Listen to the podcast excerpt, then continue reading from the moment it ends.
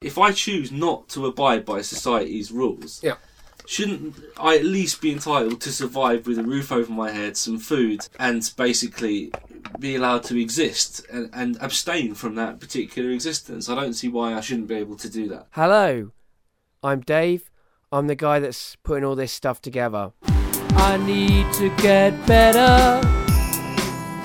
Please make me better. I want to get better, better, better acquainted with you. So today we are getting better acquainted with George. Hello, George. Hi, Dave. All right. Not bad. yeah. Um, have you got? A, is your mobile phone on? I think it might be. It is. Playing- yeah, I'll, I'll playing some it off, interesting- yeah, yeah. You know how it goes, where you get the little sound coming yeah, through the yeah. thing. Um, There you go. I'm starting with two standard questions. The first one's a little bit egotistical. When did you first meet me? I met you off a Gumtree advert, and uh, as far as I remember, it was. Uh, I just phoned you. We met in a pub called the Red Lion in Soho. Oh yeah, that's right. And it was me, you, and a German cellist. Uh, yeah, it was just you had this advert for a big band, and uh, I thought it sounded interesting. And I liked your songs on your, your solo stuff were kind of definitely good. So uh, I wanted to meet you, and we phoned up and met in the pub and had a bit of a, a weird conversation because she obviously wasn't that into She either, into it either at us or the music. I couldn't tell which, but she wasn't. We were talking about uh, Prince for ages. Well, we, I, I think- remember Joy Division, but yeah, possibly Prince and Talk Talk as well, and she's just looking around, going, "What the fuck's going on?" Yeah, she wasn't impressed. So, but I, somehow we seemed to get on Mm. perfectly well, and uh, we never heard from her again. But yeah, it was kind of a yeah, random band uh, meeting, That's right. which is fairly typical of, of people like us, I guess. Yeah. The other question, which actually will steer us quite nicely into the first topic of conversation, really, is what do you do now? What do I do? Um, I guess. Well, I look after my kids in the morning. I go to work as a cycle courier in the afternoons, kind of sort of seven hours a day, so it's part time. And uh, yeah, in the evenings I kind of uh, do music on computers and play guitar and stuff like that, and chill out. You know, just kind of look after my kids' work and try to get as much time for myself as possible. That's, that's pretty much my my daily routine. Yeah, the the, Yeah. the main objective. Yeah, I think so. Yeah, but, yeah, it's working out okay.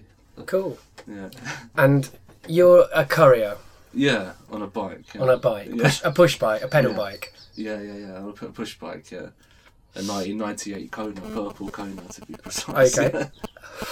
And how long have you been doing that for? uh, 2004, so seven years. Fucking hell, seven years. Yeah, and uh, yeah. And you do that in central London. Mainly, yeah, it's kind of. Uh, I would probably I'd go sort of Camden North would be the furthest, and then south would be Elephant and Castle, and then maybe Docklands would be that way, and then Chelsea the other way. So that would be the, the best way to, if you know those places, that's kind of the best way to think of it. You know? I think once you described being a courier as being a little bit like being in a war. Um, I wouldn't say it's like being in a war. It's no, no, I wouldn't. It's not. I'm not aggressive in it in any No. way. No, it's But of, every day you take your life in your hands. Yeah, it's, it's a dangerous job, but I mean, I think it's dangerous because of the time you spend on the road as opposed to. I mean, I'm obviously more experienced than most cyclists, but uh, I mean, just be- purely because you spend seven, eight hours a day on the road, you're more likely to encounter weird situations than somebody who cycles for half an hour a day. But um, no, it's not. I wouldn't. A war doesn't sum it up for me because that sounds a bit kind of like I'm sort of like sitting there going, "Yeah, come yeah, on." you're a hero kind or of- something. Yeah. yeah, no, not really. It's just kind of. Um, How would you sum it up? It, it's quite relaxing. I find it really relaxing. It's it's the most relaxing job I've ever done by a million miles because it's just so.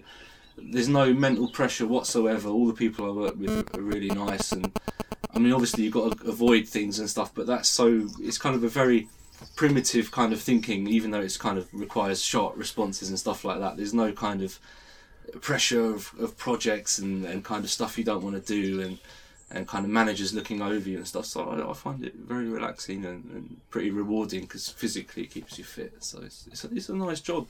Just wish it paid ten times the amount. Yeah.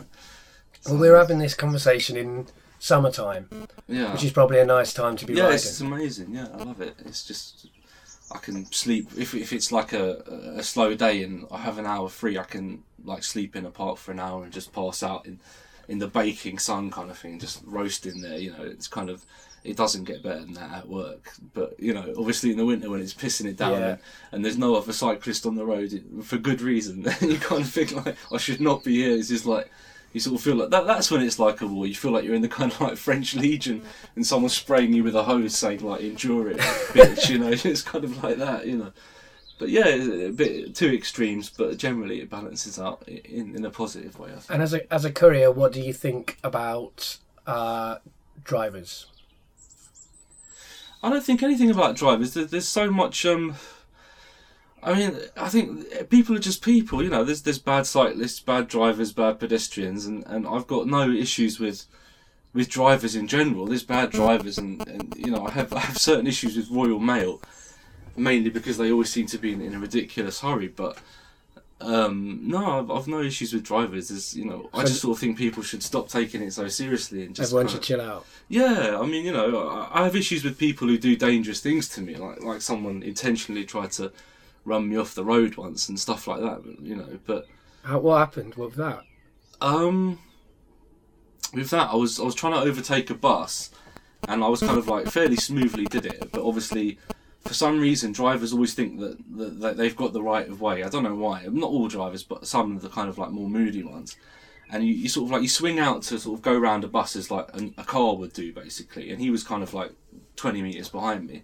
And because I did it, he sort of must have thought I was supposed to stop behind the bus, let him go, and then after all the cars have gone, I go around the bus. But I sort of saw it as I'll go around the bus. So he's like beeping at me constantly. So I stuck my finger up it up him, just middle finger, and then he, he drives up alongside me, looks at me out the window, and just blatantly turns the steering wheel and tries to like run me off Shaftesbury Avenue. And yeah, I just totally flipped out and chased him down the road. And uh, um, actually, actually, what I mean, I'm not exactly proud of it, but he did deserve it. Is he stopped at a traffic light and, and I pulled up alongside him and uh, I was wearing like weightlifting gloves at the time, so I just kind of battered his wing mirror off and, and then he got out of the car and tried to chase me. I just I just rode off like a like a cheeky bastard. But um, And are the Royal Mail your kind of enemies then? they're, they're not, you know, as I said, I mean, everyone's different, but but for some reason they seem to be on, on kind of targets of, of A to B, ridiculous like timing targets that they're always speeding. And I don't know what it is about them, but whenever I see a Royal Va- Royal Mail fan, I do get a bit kind of nauseous and not nauseous, but a bit panicky and think like he's going to do something silly. And half the time they do. Yeah, that's kind of a yeah. So they're living up to their sort of stereotype in your mind. A lot of the time, yeah. I think they get kind of targets to get, you know, the letters to somewhere because obviously similar to my job in a way, but they probably get a little bit more unreasonably asked, unreasonably like, yeah, you've got to be there by four when it's clearly not possible, and I think that's why they do it, you know. But I mean, cab drivers, a lot, of, you know, you might think I don't like cab drivers, but they're they're fantastic. I mean, they just. I've never had a problem because cab drivers drive all day. So people that drive all day, which is a lot of people in central London, I find I find it great. They just totally, you know, they're smooth. Even if they do sort of speeding, they do it in a safe way. Is there a kind of camara- camaraderie between you and other people who drive all day in London? Do you I think I think with other couriers, yes, not with cab drivers. They're, they're very much on their own. They're kind of like, you know, I get I do get a lot of abuse from cab drivers if I run a red light and stuff like that. But I mean, I think couriers definitely stick together because it's kind of even though we're on different vehicles, it's the same thing. You know, it's kind of, and we all hang around on corners together and smoke and stuff. So it's kind of it's a bit different, but. And have you ever had any accidents? Um, I've I've had a few. Yeah, I mean, there was only one I did something about, which was which was a bus that ran me into a wall, and it was kind of like it was a sort of classic case of I should have ran the red light. I mean, all this kind of highway code nonsense that people promote is, is utter, utter bollocks because the one time, I mean, usually I run red lights like left, right, and centre, but this time for some reason I decided to stop at the red light. And this bus is kind of parked on the right of me, and it turned left when the lights turned green, but it didn't see me, so it crushed me into this kind of. It's sort of like a three foot wall that kind of like just separates the pavement from the road, and it's sort of I got kind of impaled on this wall, and um, the bus kind of stopped, and everybody on the bus was like standing up, banging on the windows and stuff. and the driver he looks out the door and, and blatantly looked at me like as if you know, looked me straight in the eye, and just got straight back in the cab and hit the accelerator and just drove off. So. I think if he'd got out and helped me up and kind of made sure I was all right and stuff, I think I wouldn't have done anything. But because of that kind of attitude and, and kind of like trying to get away with it, I, I sued him and kind of took London Transport to court for that. Did you win? Yeah, I won. Yeah, got got a few thousand quid off that. So, and I don't feel bad about it because, I mean, from what I mean, I wasn't that badly injured, but I was kind of my legs both cramped, so I couldn't walk. I was kind of hanging on by my hands, and this this American lady kind of pulled me over the fence and was kind of, you know, if it wasn't for her, like all the other cars were just speeding past. But I mean, the cramp only lasted about sort of ten minutes, and then I could walk again. But I think it was kind of a combination of like the shock of my legs and, and a panic attack, and that that's what did it. But I mean, f- from his point perspective, I could have been severely injured, and Yeah, yeah. because he drove off, I just thought, "I'm going to get you, you, you bastard," you know. So yeah, I, I took him to court and kind of um, yeah did all the kind of process as it should be. Went to the doctor and kind of you know did a bit of oh my back hurts and all that kind of stuff. So yeah, And uh, that you you told me once. I, I wrote a song about it actually, but you, you told me once about um, ghost bikes. Um, do, can you tell me a bit about ghost bikes? Because I don't think very many people know about well, them. well, yeah, people might have seen them around. It's just um, if there's a bike accident. I mean, I know in your song you said it was kind of a courier thing. It's not strictly a courier No, thing. it, it was Yeah, no, I Yeah, know. I, get- I dramatic it. I just, yeah, I just thought I'd point that out in case Yeah, you didn't know. But it's kind of if somebody has a bike accident, there's a website called something like if you Google ghost bikes, Ghost you'll find bikes, it. Yeah, yeah. and um, the kind of concept is that if somebody has an accident, um, especially if it's fatal, I think it's a lot more poignant. But I'm pretty sure it's only if, for deaths, but I'm not. Don't quote me on that. But um, basically, what you do is, if you want to sort of pay respects to your friend or, or like a colleague or whatever, you get like an old bike or a bike that you don't want anymore. You you dip it in white paint. You paint the excuse me the whole thing white, like literally like the tires, the rims, everything. So it's completely white, and you just chain it to the nearest sort of um, fence or lamppost, like to where the, the where the accident happened. So it's kind of the equivalent of leaving like a, a bouquet of flowers. But Yeah. it's just kind of like you know a ghost bike, simple as that. No, it's nice. it's a really nice image. You know, you kind of you see these things around, and the flowers, you know, they die after a few a few days, and flowers are just flowers. But when you see the bike, it- it's all it sends all the messages in. That kind of like you know what happened, and it's Mm. yeah. I just think it's a nice kind of it's a nicer way to do it, and a few of them have, have been there for like two years and stuff like that. So they they can last depending on whether the pe- the police decide to uh, cut them off or not. You know. Yeah, I've se- I've seen a couple of them since you told me about them. I've spotted them around. Yeah, I mean they they definitely they definitely do last a bit because people like chain them up, and you know the police have got better things to do than remove them. So I think it's a nice tribute. You know, it's kind of It's better than flowers, I think. yeah, definitely. Definitely. What kind of gloves did you say you had on when in that accident? Like you? Oh, I had them. Well, because I used to do weightlifting, so I just I used to use like fingerless weightlifting gloves for cycling because in Argos they're like a fiver, whereas like if you go to a cycling shop, the, the gloves are like you know like sort of fifteen quid for like inferior quality gloves because they're like you know cycling gloves. Everybody's like Because you often the- wear quite sort of strange clothing for your job. Like you wear tights, don't you, to like, keep warm in. Well, the- I'm wearing them now. You know, they're they're not tights. They're just basically what I do is I, I don't like the idea of kind of skin tight clothing. Yeah. yeah. So I'm wearing cycling trousers, but with normal shorts on top. Ah, So- okay. And when I wear tights, it's, if it's extreme conditions, that's that's long johns. Like it's not. Oh, right, it's not I've never- girls' I, mean, I would wear women's tights. I've got no no qualms about it whatsoever. but it just so happens that long johns are a bit more durable, and you know, I think if I ran out of long johns, I'd, I'd borrow some Anna's tights. No problem. Yeah, yeah. Because it does get pretty cold, but You work for yourself, don't you? It's, it's a, you are a technically, technically you're working for yourself. Yeah, it's classed as self-employment, but you still have to essentially be provided the work by a company. So it's kind of like if you're a courier, you don't just phone up different companies every day and say, "Have you got something?" And if they haven't, you phone up another one and say, "Have you got something?" It's kind of like you do work for a company. But they don't pay you sick pay. They don't pay me sick pay and they don't pay me standard wage. They used to, but um, I think it. If you're an employer and, and everybody working for you is self-employed, I think it's a lot easier for them to kind of file their tax and stuff like that.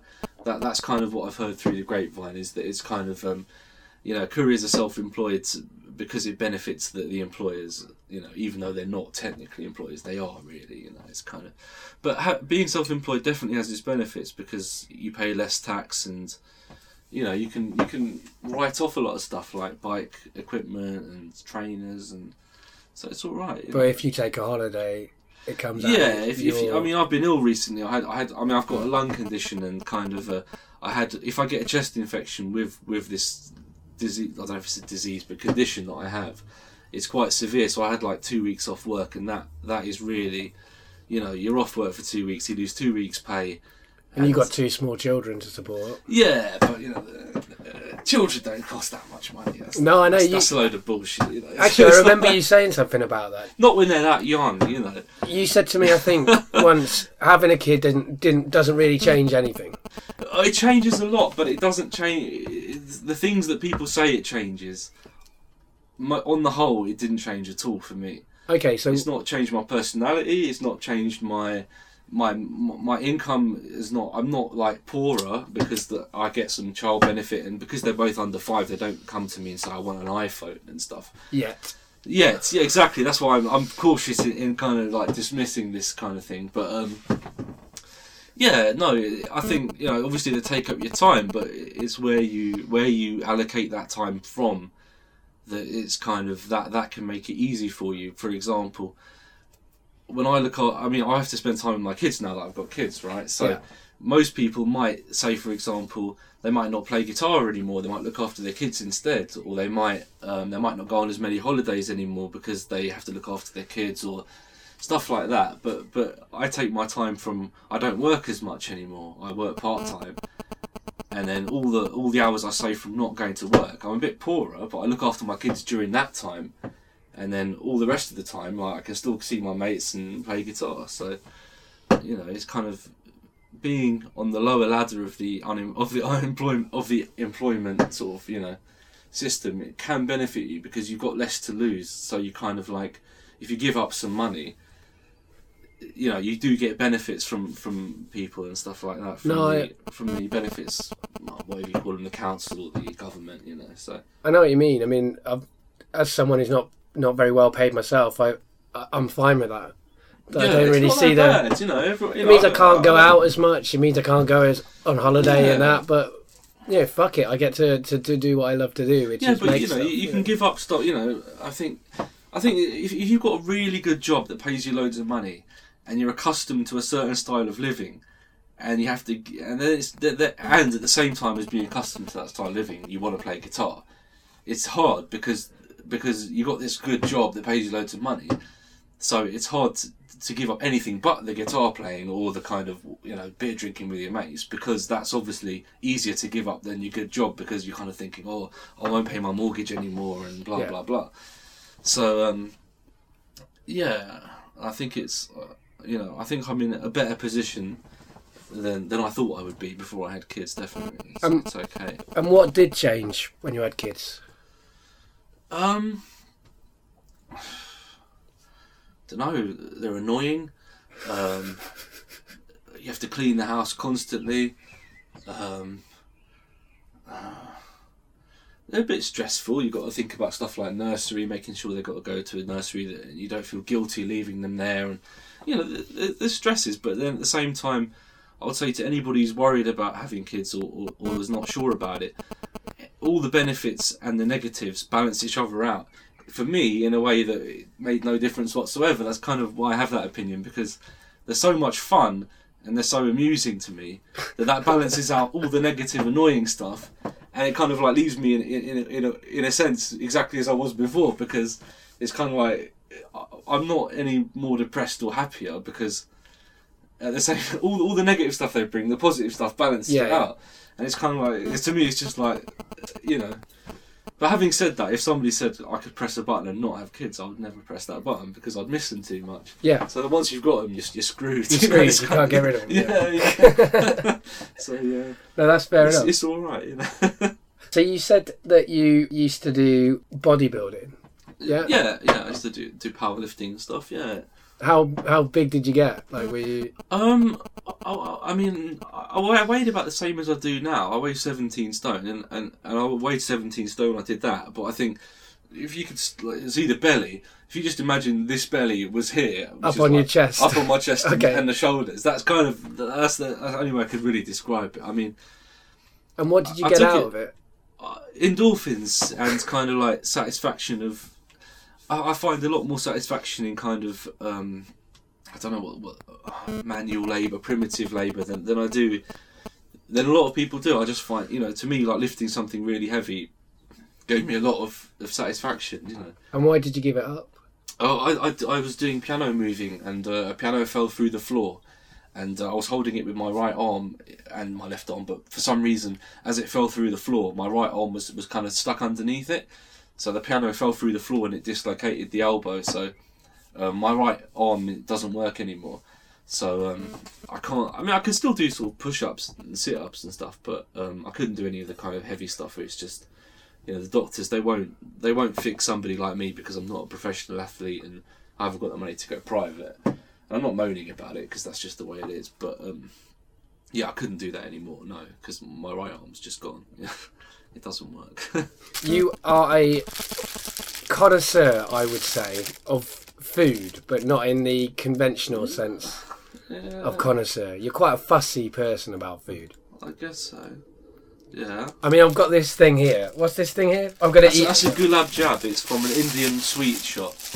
okay, it looks like, like a sausage, and it doesn't have a. It has a consistency that is basically a sausage. it looks kind of yeah, like a. That's not junk food. That is that is. I'm not saying it's junk food. I didn't. I chose my words carefully. I didn't It's say cheap. junk. It's not junk food. Okay. It's unhealthy, and and like and like and it, and it will put on about a stone, but it's not junk food as far as I'm concerned. So wh- why isn't it junk food? If it will, if it essentially Because is it hasn't got e numbers, it's been prepared by hand. It's got workmanship has gone into that, Dave. Okay, so it's There's no, um, it's not, it's not some factory where they're like pumping in preservatives. That was made this morning. okay. So I'm That about was- I to got eat that, it. that was that, that was in a bath of syrup when I picked it up for you. It wasn't it- in a packet. So I'm, it, it it looks like a kind of little purple sausage that's been in a, a bath of syrup. Yeah. Yeah, that's what it it's is. kind of uh, slimy, in a kind of sugary way. What's it called? A gulab jab. A Or- gulab I think jab. they pronounce it gulab jab. That's if you were to speak uh, Gujarati or Urdu. I'm not sure if they're they're, they're um, Indian or I'm pretty sure they're Indian. Yeah, Okay, and uh, Pakistani, but I'm sure pretty sure they're Indian. and it's uh it's purple like a beetroot. Little bit, Brown, a little yeah. bit more brown. Yeah, browner than a beetroot, but quite. It's quite purple. Oh, I'm gonna eat it. George brought it with with him today as a present. Right. It's hardcore, isn't it? I mean, come on. It's like, is it like it's coconut or something? It's not. It's kind of um. I don't know. I, I have no idea what they're making out. Fucking hell! It feels like I'm eating a brick. Like yeah, it's going yeah, yeah. straight into you my have to eat stomach. all of it, but No, I'll- what I'll- do you think? Honest opinion. Um, have to get used to it, man. it's quite hard to eat. It's not. It's like an effort to eat it. You have to put the work in. I eat three of those a day, man. Three of these a day. No, not every day, but when I do buy them, I get three. But you, you do have a like. You have a very aesthetic attitude to food, but you like things that are unusual or like. yeah, I, I just I, I, my attitude to food is I will eat anything as long as it's not obviously. I mean, I wouldn't eat shit, but but I would eat like anything. If I go to a country and they have some weird food, there, like they're eating dog or cat, or uh, I mean, I saw this thing in Japan where they get this live octopus and they cut it up on the plate. And they eat it while it's still alive, and the tentacles are like. "Mm, I would love to do that, man. That's like my, that's like my, my like you know that's like my dream, you know. So yeah, I just want to eat like everything from around the world. It's all kinds of mad stuff. I've never been the kind of person that would not try something once. So Okay, I can only eat half of it. no, you, you don't have to eat it. Oh, I, I'm quite glad gladly finish it for you. Yeah, I'll leave it there. Oh. Um, but you always like nowhere like you always like when we've been in rehearsal rooms or whatever. You'd be like, you need to go to this shop and get macaroni, Yeah. like this particular macaroni Yeah, yeah, pie yeah, yeah, whatever. You always say about n- nice and spicy Nik Naks. The only conversation I remember having you about Nik Naks Yeah. was that they, they took all the e numbers out and they made them healthy, and I just don't see the point in that. It's just kind of like Didn't they used to be carcinogenic? What does that mean? Does that mean like heart cancerous, attacks? give you cancer. Yeah, well, that's fine. I mean, so are cigarettes. I'm smoking. exactly. Yeah, You yeah. know, so like, leave them alone. You know, I mean, Nik Naks. Okay, And they've ruined them in your opinion. they've opinion. ruined them, and, and I guarantee you, within five years' time, they won't be on the shelves anymore. Well, I, I, I'd like to think they wouldn't be on the shelves anymore because nobody likes them anymore. But it's I don't know. I, I, I love nice and spicy Nik Naks, and I still eat. I'm I'm quite. I like junk food quite a lot. yeah. You know, people don't necessarily know that about me, but I do. I No, but it's I'm not. really It's not. You know, I think. I think like, like Doner Kebab's a good example. I just think they've got such a bad reputation. But if people actually knew how they make a doner kebab, it's not just like they order this lump of meat from a factory and they unwrap it and they stick it on a pole and they heat it up. These guys are in. I mean, I've been in the back of these shops because I grew up next to a kebab shop. So what they do is they get this kind of mince meat and they mm. kind of like they pound it all together with herbs and spices and they sort of like make it into kind of like burger shaped giant burgers and they sort of put each burger on this pole and they kind of like lower them down so you've got like a big stack of burgers with like obviously the pole going through the, the middle of all of them and then they mold it into this big shape so it's not just like you know there's work going into that you know i mean people talk about caviar caviar what they get it from the fish and they put it in a can and then people go oh, that's a delicacy but what, what what's gone into that like nothing you So know? you like like like a bit of workmanship in your Yeah, it's got a bit. I like prep food, but you know, this is like Gordon Ramsay, like might slag off doner kebabs or whatever. But but you know, these people in these shops, they're, they're making an effort. You know, Well, I not- don't, I, like I've I've had like if you go to Germany, they got like really nice. My mate, careful, you fall off. Can you pass me the lighter? Um, it, like in Germany, uh, my mate took me to these like doner kebab shops there, and the doner kebabs were like something completely di- like they were they were the same thing like on the big pole and that, Yeah, but yeah. they they just tasted really really good. But is that because it was a shawarma kebab, which is kind of like it tasted like real lamb as opposed to processed lamb? Probably yeah. Yeah, that's because that's a completely different style of kebab. It's kind of like if you had like a hamburger or a steak sandwich, it would be that, that the difference between those two. You know. I mean, I think the thing with doner kebabs is you, it depends on the place you get Yeah, them exactly, from. that's There's a place where near where I work where they're Yeah. fucking amazing. Exactly. I used to have them before Apple's rehearsals. I used to go get this doner kebab, and it was like, fucking hell, this is this is where it's at. This is where yeah, food should yeah, be. yeah. I mean, the thing about junk food is that is that people call it junk food, but to me, it's just good and bad. It's like like, like there's, you know, there's great doner kebab shops, you know, if you know where to go. 'Cause you're And I promote them because because people generally just think, oh yeah, go to the pub and you know have some crap, you know. But you know, like fish and chips, there's great fish and oh, chips. Oh, there is good fish and chips, definitely. But I mean, like for this for this to do this podcast, like your your rider was Yeah. uh, with some beer and some facts, and I'm drinking Red Stripe beer. Yeah, You're drinking Lef Leffe. Leffe, if Brown. you want to brown brown, Yeah, and uh, like I said, that was Ponzi beer. yeah. Uh, you you disagree? Well, I mean, I guess I guess it's Ponzi because it's expensive. My definition is of Ponzi would be expensive, but to cap that, I would say it also has to be a bit trendy. Okay. So like Ponzi to me would be like Hoegaarden because it's trendy and it's expensive. Yeah. Whereas like that to me because left nobody buys Leffe Brown, so it's specialist. And I'm not saying I like it purely because it's specialist as opposed to Ponzi. I like it because Brown is far better than blonde, but. I mean, that I would. I, Do you not like you don't like Hoegaarden? I like Hoegaarden. I like. Ponzi stuff. I just thought uh, when you when you said that, that Brown was Ponzi, I disagreed because it's not trendy enough to be Ponzi. you know. it's not. not uh, if, if it was Ponzi, I'd admit it. But I always find like your recommendations for food, apart from maybe that crazy sticky sweet that is covering co- Yeah. currently coating my hands, is always pretty spot on. Like that those macaroni pies that you, you said to get when we were in uh, Clapham Junction. Yeah. They were well, that's a nice. great shop. I mean, people go from all over Clapham to visit that shop. It's not. It looks like a dump, but it's not. I think that's mo- mo- most people who go there. They know it's not not crap. You know, even though I just told you to go there because you wouldn't go there otherwise because it is so pokey and out of the way. But Yeah, yeah. Yeah, that's a great shop. You know, macaroni cheese with chili sauce. You know, that's that's. I've never had that before, but that that's great. No, I like your attitude to food. I always enjoy it. And uh, you're like really. It's a bit like your attitude to music. You're quite picky, and you like you know what you like, and you like stuff that's off the slightly off the mainstream normally.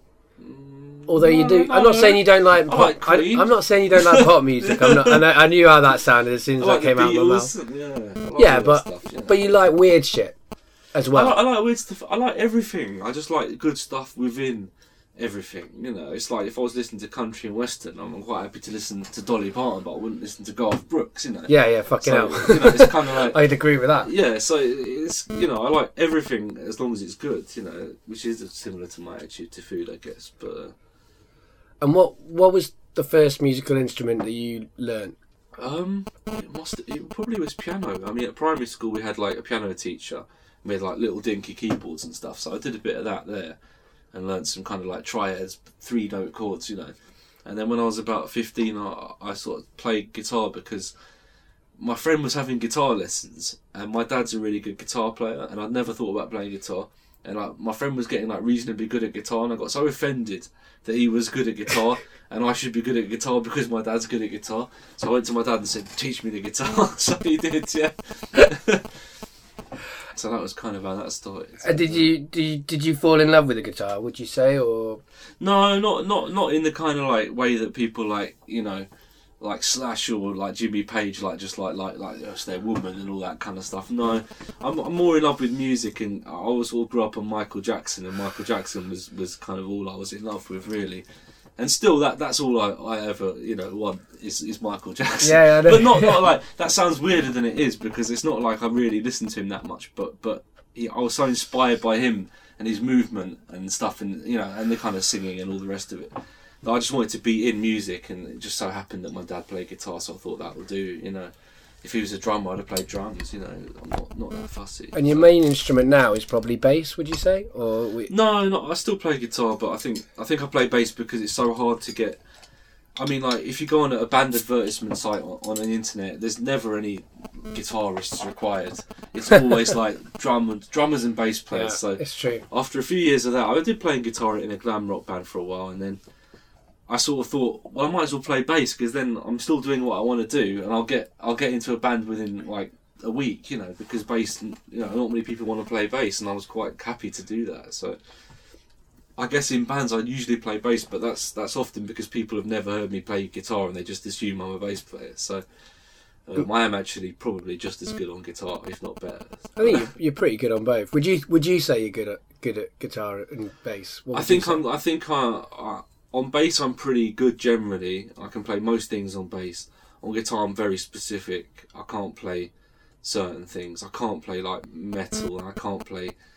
There's certain things I can play on guitar that I'm good at, whereas on bass I could play just about anything, apart from like really like wanky jazz stuff, you know.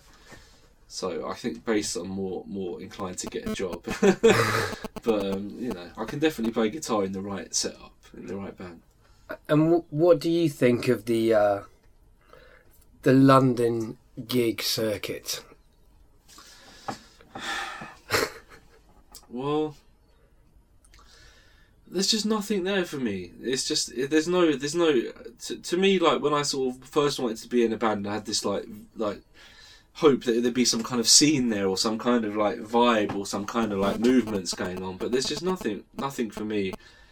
And like you know, there's just there's just a bunch of bands who are kind of like playing indie rock or just kind of like different things. But there's no there's no there's no sort of like camaraderie or no kind of like scenes happening where I think, oh, if I go to this place, I'll see something new, or like not certainly not in guitar based bands anyway. I mean, maybe in like sort of like dubstep or like back in the day it would be like house and garage MCs. There was a scene for that kind of stuff, but And there's grime going on, but that's yeah, but that's not what I do. now. You know, I'm not a rapper. I'm not a, a Yeah, yeah, programmer or a DJ. I play an instrument. You know, and I, I love all. I love elements. Of, I don't really like grime, but I like I like rap, and I, I won't go into that. But it's kind of like um, I think for the music that I play, and possibly that you play as well. There's just it's just sort of like random people doing different things and nobody really supporting each other and nobody putting on nights where they kind of invite certain bands and the crowd don't care because they've got everything on the internet and everything just kind of like there's no there's nowhere that you have to go to hear a particular thing anymore which is kind of like was the case definitely in the 70s with Do you- punk and Do you think the p- promoters are a part of that the, the problem? No, I think the promoters just take advantage of the fact that the, the kids just want to kind of either get famous or get heard, and promoters just kind of uh, they just like they basically live off people's dreams. They just kind of like, you know, a promoter will will book some bands for an evening, and then take all most of the money for the, the ticket sales, but they won't bring any people themselves. The promoter's not No. actively participating in making a night which is different or kind of saying come to my night as a promoter because I always put on good bands or I, I have this particular style of bands that I book. Nobody goes to to a night because they know what they're going to hear. They don't program an evening. Yeah, they don't program That's what I don't evening, like about it. I don't know why they call themselves promoters because they don't promote. They, they basically what they do is they front the money for the venue. They pay 150 quid to rent a venue, and they sit on the door and they collect the money, and that's all they do. And that's kind of yeah. I mean, obviously that's that that's that's a terrible thing. I don't think that's the reason there's no scenes in in London. I think the reason there's no scenes is because the music is just not. There's nothing new. But I What think- do you think can break that? Like, do you think that music is over, or do you think that? No, music's not over, but there's not been any new music for a long, long time.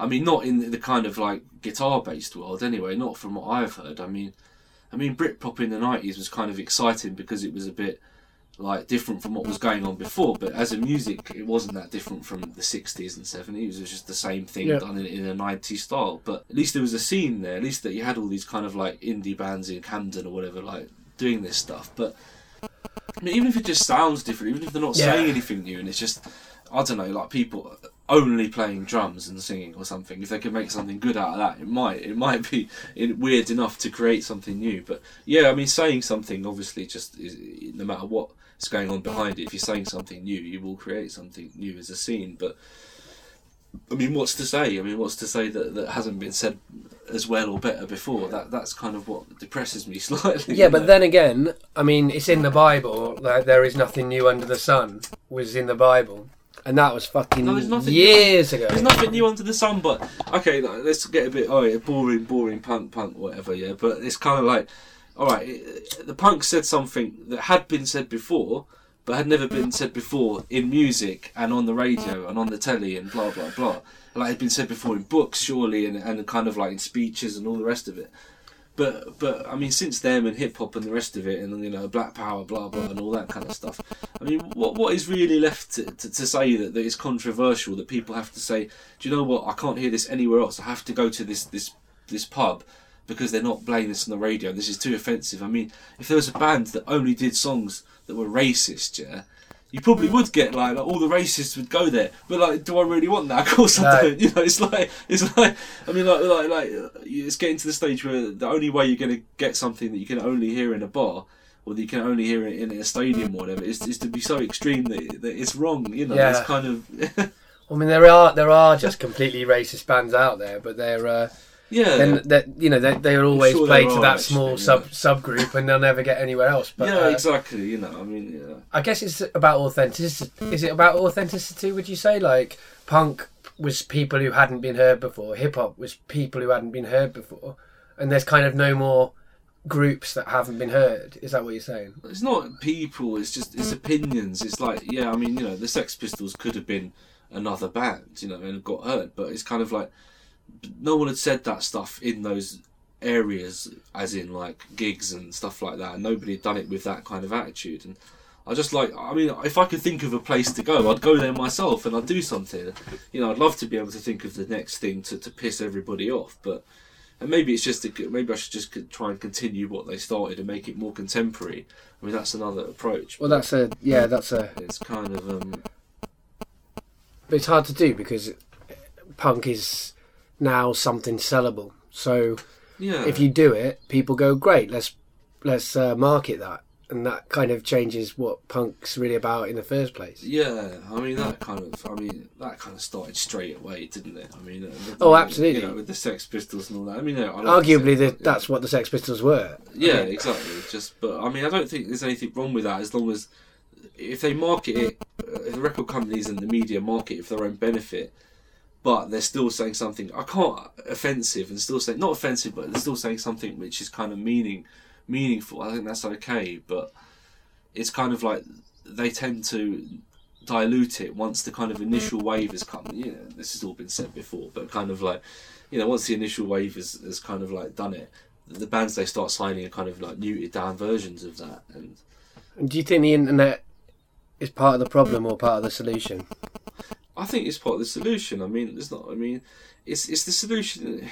Well, now that you say that, I know what you're saying.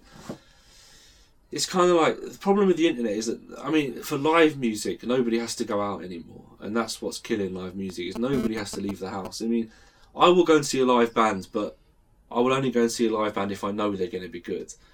Whereas, like maybe like 10, 15 years ago, I might have just gone out thinking I've got to hear something new. I'm going to go there to hear it. You know, so for live music, I think the internet is killing it, but the internet also gets you to the stage where you can do whatever you want, put it on the internet, and if somebody likes it, they like it. You know, so That's what I think think's interesting that- about that's it. kind of the good thing about it. There's nothing good for live music about the internet. Definitely not. Yeah. I mean, what I think, in a way, one of the areas I think is un, untapped at the moment, and it's what I'm what I'm vaguely trying to do with my new band that doesn't exist yet, is uh, people make tunes in their bedrooms, but I think there's Gigs in the bedroom. yeah, that's what I'm interested. Yeah, that's in. nice. I mean, it has been done before, but Yeah, not, I'm not- sure, not in I'm a kind of like regular, successful way. I know It hasn't gone mainstream mean. No, it hasn't, and I think that is a good way. I do think it's sad though. I mean, like, I would always rather be there than watch it on the fucking telly, you know. But I do think that is definitely something to do rather than just post-recorded stuff and just leave it as this faceless kind of, um, you know, page of, of, of, images and, and stills. You know, it's much better to watch some movement, something which is real and live, you know, on the internet rather than than kind of watch, just listen to pre-recorded stuff. I definitely think that's that's a positive thing. Well, my feeling is as well that if you get if you invite your mates into your bedroom and then they get to listen to it and they get to react to it, then you've got the same people who'd come to you in a live gig, but they haven't had to pay That's a good five point, quid yeah. and they haven't had to watch five shit bands and you, you know, like it's like No, it's a good point. Yeah, I think yeah, definitely, definitely that that could. and I guess sort of changing changing topic from that. You have been pretty much low paid all your working life, yeah? Yeah, it's shit, isn't it? Yeah. Well, it's shit and it's a choice though, isn't it? I mean, you've chosen that.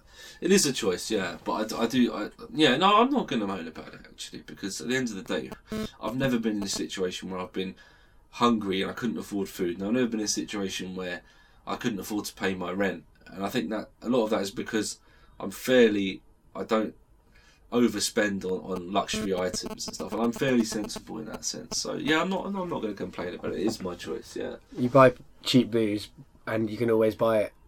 You've always been in a situation where you've been able to buy it, so I, Yeah, I think you that's know, a luxury that you've always been able to afford. So I guess that's a good thing. I don't think there's there's nothing that, that, that other people have other than security and time. That's the things I want is security and time. Yeah, You know, I don't want possessions. I don't need a swimming. Oh, I'd love a swimming pool. I want a swimming pool, but I don't need a swimming pool. But what I want is security and time. I don't want to have to be stressed about paying bills, and I want time to do what I want. It's like what's his name? Um, Bob Dylan goes. What did he say?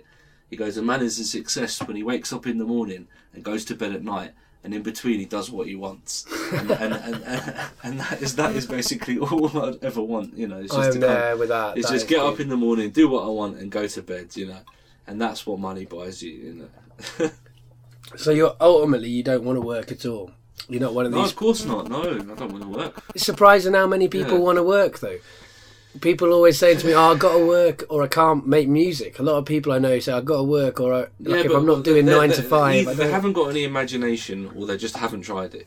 Because I mean, you can always do. I mean, for example, like I'm a cycle courier, right? Yeah. And if I and like, if say for example, like I wanted to be in a situation where I had to do something other than music to amuse myself. Mhm. So why couldn't I just get up in the morning, ride around for six hours, and go home? But I could do that at my choice. I, I want to do it on a Tuesday, so I'll do it on a Tuesday. And then Wednesday, I'll stay at home and make music, so I'll stay at home and make music. So if you're not working, you choose what to do. And if you need to keep yourself busy, which I think the people that do want to work, they kind of have this need of something to do. Mm. That's the way I look at it. Is Yeah. they need something to do. And I'm not slagging them off because they've got no imagination, but but sometimes people just run out of ideas, and it's like if they've got something to do that they have to do, they do it, and they feel good because they've done something, even if it's like a bit boring or whatever. And they've done it, and then that's taken up a certain part of their day, so that the parts that their work is not taking up are a bit more meaningful because it's like I've done my my chores, and now I've got now I've got all this time, and I've got to do something in that time, and I can relate to that. It's But- hard. I, I even now I find hard to relate to because I'm like, well, I mean, I, I, there's so many things I want to do that work gets Me in the too, way of. me too, and I'm totally. sure the Yeah, same yeah. for you. You know. But I'll tell you one thing is that is that see, because I've got kids and because like, I do work. I mean, if you add my children to my job, it is a full time job. You know, I've got my kids from six thirty in the morning when they when they get up, the bastards, and then like I I work, I look after them till one. I go to work. I get home at eight and help put them to bed. And I'll tell you what is that the time I've got for myself, I use it like a motherfucker. I don't, I don't put my kids to bed and turn the telly on. I put my kids to bed and I go to my room. I turn my computer on and I play that guitar or I do some music. And the times when I have been unemployed and stuff, I spent a lot of time playing football in the park with my mates, playing some video games, loving every minute of it. But of my day, the amount of time I spent like forcing myself to do something artistically creative or constructive hasn't really changed. Like because I, I got, I, you're open to distraction when you're not at work. So, Yeah. and I'm not saying I'd rather be open to distraction than at work, but I, I like being open. I, to I do think that if you're kind of like if you've only got a little bit of time to do what you want to do, that you will do what you want to do if, if that's what you really want to do. You you will use that like a bastard, you know. At eight o'clock, I will sit there like a fucker till eleven, like guaranteed. See, but that's because you got a strong So- work ethic in a way. yeah, but Like, I mean, I'm the if same, You want to do something, like- you should have a strong work. Ethic. I agree. ethic, you know, I've got a strong work ethic for my own fucking work, and uh, Yeah, me too. Yeah, yeah, yeah, yeah. you know someone else's Yeah, work. I'm not. I'm not so keen on, yeah, exactly. on that. What exactly. the fuck? Someone else. Yeah, yeah. And uh, so you've um. But that's the nice thing about being a courier is that is that the benefit you get out of being a courier is that you get physically fit. So if I wasn't doing that, I would at least run for an hour a day. So there's something I do get something out of it. See, because So- that I th- think that's my problem though, because I'm because I'm not a courier. Like I'm not getting any physical exercise because when I get home, I'm just in front of a computer or Yeah. I'm, I'm or I'm playing a ukulele. you should, you should. No, Everybody I should, agree. I you know. agree. But where's the time? Like you've got it built into Yeah, exactly. work. That's why I stick with my job. That's why I'm trapped in my job because I can't. I can't think of anything like. Like I- I'm never miserable at work, and I can't get out of a job where I'm never miserable. It's, No, just, it's fucking really hell, difficult. that's a you good know, thing. that- but it traps you because if I was miserable, I might be doing something better with my, my time. But it's like, um, And you've you've played the uh, you've, you've played the sort of system for a while. what do you mean by that? Well, I mean, there was a time before you were a courier Yeah, that you you were unemployed for quite a few years, quite happily, yeah. and you enjoyed that time. I loved it. Best best time of my life. Yeah, without a doubt. Yeah, so, what was great about being unemployed? What was great about being unemployed? Okay, I used to wake up when I want wanted. I used to have a PlayStation One back in those days, and I'd play uh, F1 '99. It was at the time. I play that, and then my mates Scott and Jamie would come round about midday, and then from midday we'd go down the park, meet up with Sergeant Anna and these two guys from the uh, local newsagent, and a couple of other guys, Paul and Martin. We'd we'd play football from midday till six o'clock, so six hours football, yeah. And then six o'clock we'd go to the pub, and it was a pound a pint because it was this pub in Tooting called the Tram Shed, which was a pound a pint on Monday, Tuesday, and Thursday. And you had to have this student card, which we blagged, but Yeah. we had it. and uh, so we drink from six till midnight, get absolutely tanked, and get up the next day and do exactly the same thing. And I was completely active. I got up in the morning. Video games, okay, not that active, but two hours of that. Six hours of football. You get to the pub after six hours of football, and, and you enjoy that pint. You know, you enjoy your drinking, and you feel great because you're physically worked out. And okay, you're not being productive. You're not working for somebody. You're not. You're not benefiting society. But I'm benefiting my body. I'm having fun. You know, I'm like, it's like I'm not put on this earth to sit in a room. And, I'm put on this earth. I've got a body. I'll, I'll use my body. Do you know what I mean? Yeah, yeah, fair enough. like- Did you get much uh, like music done during that time? no. No. I got I got a bit done. I played for about an hour a day, you know, but I was kind of not in bands during that time. But I think that was kind of like I didn't know anybody who was in bands, and I, I never thought I'd you know be good enough to play in a band and stuff like that. That had a lot of contributing factors to it, but I was definitely happy, you know. And do you think like are you happy? Are you more pleased with your life now that you're making music all the time, or would you like to just go back to that kind of oasis of uh, fun? Um, would I have to take away music to go back there? I don't know because if you, why weren't you making music then? Well, like I said, like none of my friends made music. It was before the internet. I never really thought. I only started taking music seriously and practicing when I was about 22. Right. And this was when I was like between 18 and 22. So I had a different mindset then. I didn't even think about playing in a band or even. I just thought I'd do something when I was sober enough to do something. Yeah. So. Um, And was it? yeah, I do want to go back there. Is the truth, but what- but I think I'm too old for that. I think my body couldn't handle the drink and the cigarettes, and I don't want to drink like like twelve pints a night and, and smoke twenty fags a night because I you know I feel like shit. So I'm glad I did it, but I couldn't physically handle it anymore. And was it easy being unemployed? Like, d- did was it easy to remain unemployed? Because there's a lot of pressures in society trying to make you yeah, the way you remain unemployed is is is basically that they. There comes a certain point when you're signing on, you have to sort of fill in a diary saying I've been doing these job interviews, and you know if you make it all up, they believe it for a while, and then after a while they basically force you to go for an interview. And they say if you don't go for this interview because we've got an you, we've got you an interview at Sainsbury's, right, stacking shelves. So if you don't go to this interview, we're not going to pay you your benefits anymore, which is fair enough, you know, from their point of view, obviously. So if you want to play the system, you go to the interview and you fail the interview. So you turn up with sunglasses, wearing inappropriate clothes, chewing chewing gum, giving monosyllabic answers, and you fail the interview. And So that- it's the the and that's how train you that's how you do it. Yeah. the Trainspotting model, like they did. exactly yeah, like yeah. that, but you know, obviously less manic in my case. You don't have to take the drugs because you can just blag it. Yeah, yeah. you don't have to blag it. You just have to be really, really disrespectful, but not in a kind of aggressive, like rude way. You dress wrong. You got sunglasses in indoors. That's immediately like this guy's a cock, right? so sunglasses was the key. Sunglasses, chewing gum, and very, very either dumb answers, like obviously getting the questions wrong, or very, very brief answers, like yes and no, with no elaboration whatsoever. And, and you know, you can fail an interview like that. You know, it's pretty easy. So, and I mean, I guess this might be something that people will be thinking. Do you? yeah, I'm a wanker. No, no, no, no, not not that you're a I don't wanker, care, but I don't care.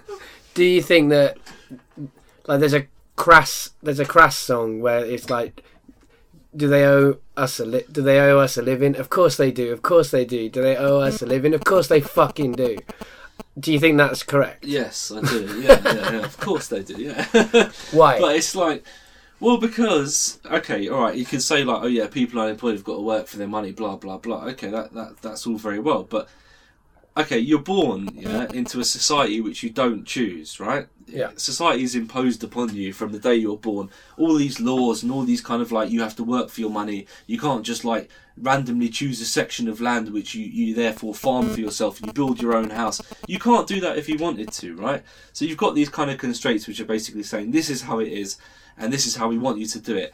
And to me that seems a little bit kind of like well, what if I don't want to do it like that? What if I do just want to like wander into the countryside and go, I'm going to cut down them trees, put my house there, get those pigs, kill those fuckers, and eat them for dinner? Yeah. if I wanted to do that, I couldn't do that, right? Because the farmers would shoot me, the council would come and say, that's not your land, they're not your pigs, you can't cut them trees down. There's red squirrels living in there, blah blah blah. yeah yeah So it's kind of like I can't do that, right? So if I choose not to abide by society's rules, Yeah. Shouldn't I at least be entitled to survive with a roof over my head, some food, and basically be allowed to exist and, and abstain from that particular existence? I don't see why I shouldn't be able to do that. i agree with you i think And and I mean, some people might say, okay, but why don't you go to another country which you like? You know, as people always saying, well, why don't you go back home to these immigrants? And this is probably like possibly not related, but you know, they- why don't you go somewhere where you do are happy? But is there anywhere in the world where you can actually just do what you want and just say, I will take that piece of land, please? And is everybody allocated the same amount of space to do what they want in? You know, there's i think it depends like if you want to go somewhere and have a computer and have a electric guitar yeah. that's harder like there are tribes where people just do what they like Okay, there's tribes, but okay, I'm going to get murdered in the tribe, right? A white man going into the Brazilian desert, I'm going to get speared. you're yeah? probably not Oh, necessarily I am. Okay, maybe that's an option, you know. But the thing is, there's no internet there. There's no electric guitars, and yeah, but there's acoustic guitars. there's, there are acoustic guitars. That's true. And the other thing, I guess, is And that also, those would tribes. you be granted citizenship in, in the Amazon? Would I be allowed to go to the Amazon? I'm I don't know. I wouldn't be able to. I don't know. And also, the other thing is that um, the those tribes are under threat. It's not like it's not like they've they've got it easy and Yeah, so can, they're getting fucked Exactly, over. they like, will be, like, yeah. like, like, like in, in my sort of imaginary world, I'm getting fucked over just like they're really getting fucked over Yeah. because people are saying to them, "We need these trees to fucking build our, our, our this, that, and the other. Fuck off from your little private existence, and that's kind of you know sort of that's the reality of it. You know, I'm living it in easy land. You know, they fucking got it tough, but Well, I think in, in the right tribe they haven't got it tough, but they will. But they are increasingly getting more and more under threat. But out, yeah. a lot of them are having it tough. Yeah, you can't escape society, whatever. And uh, annoyingly, there's some some signal somewhere has been occasionally giving some uh, interference. Uh, some someone's mobile in a different house, I think, has been uh, giving some electronic interference. So uh, people will have to will will have to cope with that when they listen back to it. Yeah, society is interfering even with the, the innocent art of podcasting here. Yeah. There's a- Society's not all that bad, but they should give you an opt out. That's all I'm saying. No, I They should- agree They should with give you. you a minimal living opt out. You know, I'm not saying they should. They should. They should give you like bells and whistles. What would be the minimum that everyone should get then? I think everybody should get a place to live. They should get enough money to eat food, and that's about it. You know, if they, I do agree. If you want to go out with your mates to get hammered, you should work for it. If you want this, that, and the other above like basic living, you should work for it. But but in terms of survival and like, you shouldn't be homeless. You shouldn't be hungry, and uh, apart from that, if they gave me that, I'd be pretty happy, and I'd work when I wanted to and pay for the rest myself. You know, so there you go. That's a, I think that's a fair enough thing to thing thing to hope for, to wish for. Sounds a bit left wing to me. Sometimes I'm not always left wing. No, no, I I'm know you're bit a not. fascist in the closet, but you know. I'm What do you mean you're a bit of a fascist in the closet? Well, democracy is like. You know, I mean, did you vote today? Yeah. And what did you vote for? You're not going to say. I voted. Today was the vote of uh, for AV. It's probably gonna. This is gonna go out a long time after, so people will know what we got. I voted yes, but I didn't do so happily or with any expectation that it will change the people in power in any way. I, I don't think it's going to make any fucking No, difference. I, I do think AV does make make more sense from what I've heard about it. Did you vote? No, I didn't bother. I, di- I wasn't. I tried to watch the news and get some information, and it wasn't good enough for me to make the decision because I couldn't work out why it's bad to have AV. And I know there must be people who, who have a reason why it's bad, and I couldn't work it out what it was. They haven't done themselves a favour, I think, the No to AV camp, because they've just been slagging off Nick Clegg, which is a bit fucking unnecessary. They could have made a better case. Yeah. So I, I can see what you're saying. So what is it that you think is wrong with democracy? I just think there's too many cunts out there, and that, that that's kind of The know, people. Yeah, I just I don't I don't have faith in the people. I don't think the people as a whole do the right thing because I think the way the people I encounter generally generally maybe I'm wrong. I'm you know maybe I should ask this in ten years or whatever. But they seem to have on average people seem to have more than than I do, and you know this is obviously like me going, ah, but it's kind of like they seem to the average earnings are a lot higher than I thought Yeah. they'd be, like twenty something thousand or whatever. So to me, the average person's doing quite well for themselves. Yeah, I agree. and I think to myself, does that person really know what it's like? I'm not saying that I'm in that bad a position, but do they even know what it's like to be in my position or Yeah. people like slightly above me? I'm, I'm, I feel the same. more, I'm know, like, no one I sort of understands think- what it's like to earn what I earn. Yeah. yeah. If the, if this sort of average like like like mean of the country is is doing what I consider to be very well for themselves, I don't really think they're in a position to to make decisions for anybody below them, and kind of like. I don't want to be like a, a hypocrite and one day be doing well for myself and kind of saying, yeah, well, you guys should work for your money, whatever. So I'm kind of careful with what I say about it, but I definitely feel that that most people are doing okay, but they moan about stuff which is not necessary. So you don't trust the people, I don't trust the people. but do you trust the government? Well, no, but I do. I do. I do think there's something to be said for like, like occasionally somebody does know better, and I think like, like Yeah, but the government aren't the people. That's the thing. yeah, I mean, I, I might, I can see some sympathy with that argument, but the government is basically representing the wills and needs of Yeah, big but, business, ah. and so big business don't give a shit about you with hardly any money, and yeah, the general public don't give a shit about you with hardly any money. yeah. Like, You see, like, it's, it's, it's from a selfish point of view, and I, I have to sort of look at it slightly selfishly. Is that like I'm not? I'd never want it to be me, but if somebody did take over and said, "Well, fuck you, big business, and fuck you, everybody else. I'm going to take this, that, and the other, make sure everyone's all right." That's the way I think it should be done. Yeah, yeah. Is I think someone should come in there and go, do you know what? Like everybody in this country is living in a flat, yeah, and everybody in this country's got somewhere to live, apart from the homeless, right? But but who owns this property? Not the people living in there. Like how many? Like what? Eighty percent, seventy percent, whatever the, the figure is, are, are working to pay the people that own their fucking space. Yeah. So they can stay in their own space and they get kicked out on the street. Now, if somebody comes in and goes, you know what? Fuck that, yeah. Like like like instantaneously, wherever you're living, as long as it's kind of like not over elaborate, that's yours now and like all the over elaborate places get split up and kind of like a certain standard of space is allocated to everybody. That's yours, everybody. And like, all, all, I'm not saying they should necessarily take people's bank account money away or anything like that, but they should definitely just kind of say. in- uh, that, that that's my sort of like fascism. You want like, to kind like of propaganda is just like somebody should come in and say, do you know what, like like enough of this bullshit. Like all these people that are kind of stressed out, just sort them out. You know, just fucking give them their space, give them their like I said before with all this kind of minimal living stuff. Just give them that. You a know. beneficent uh, But no one's going to vote for that because everyone loves their, their, their, their property and their money and their building stocks and shares. But I think that's, that's, not me, you know. But then if, maybe if was, I'm a minority. But if there was a party, I mean, that's what I'm looking for. I'd like there to be a fucking party that says, guess what? You know what? It's unsustainable. All this shit that you guys have got, unsustainable. It is not gonna last. And it's and if it does last, it is not fucking fair for all of these other people. So do you know what we have to do? We yeah, we have to fucking live with less and have more happiness, have more fucking free time, Yeah, and you'll actually like- be happier if you fucking do this. And I, I agree with that. But Yeah, there are but- no but parties it- saying take- that. Yeah, but there's, that's There's the nobody telling the truth. It doesn't take. You see, like, like the only way it's gonna happen is some bastard goes in there and fucking takes over. You know, like a nice Hitler. That's what Yeah, you yeah, need. yeah. Okay. You need someone like that to just come in. Well, not Hitler's. That's a bad example because he was totally legit.